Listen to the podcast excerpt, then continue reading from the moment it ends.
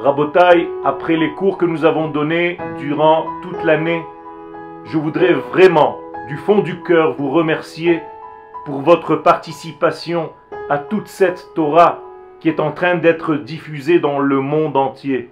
Nous avons passé une année ensemble à étudier, à développer tous pour une seule et même raison, pour que les valeurs de la vérité absolue descendent de plus en plus et circulent sur notre monde humain, sur la société humaine.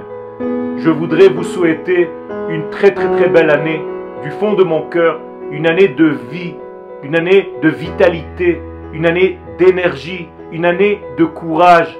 Merci pour votre participation au passé et je vous remercie d'avance pour le travail que nous allons réaliser ensemble pour l'année qui va venir, Bezrat Hashem.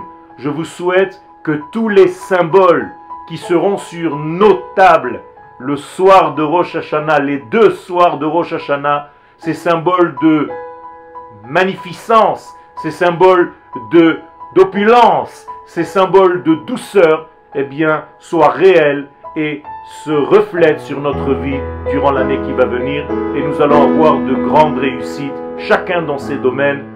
בעזרת השם, שנה טובה.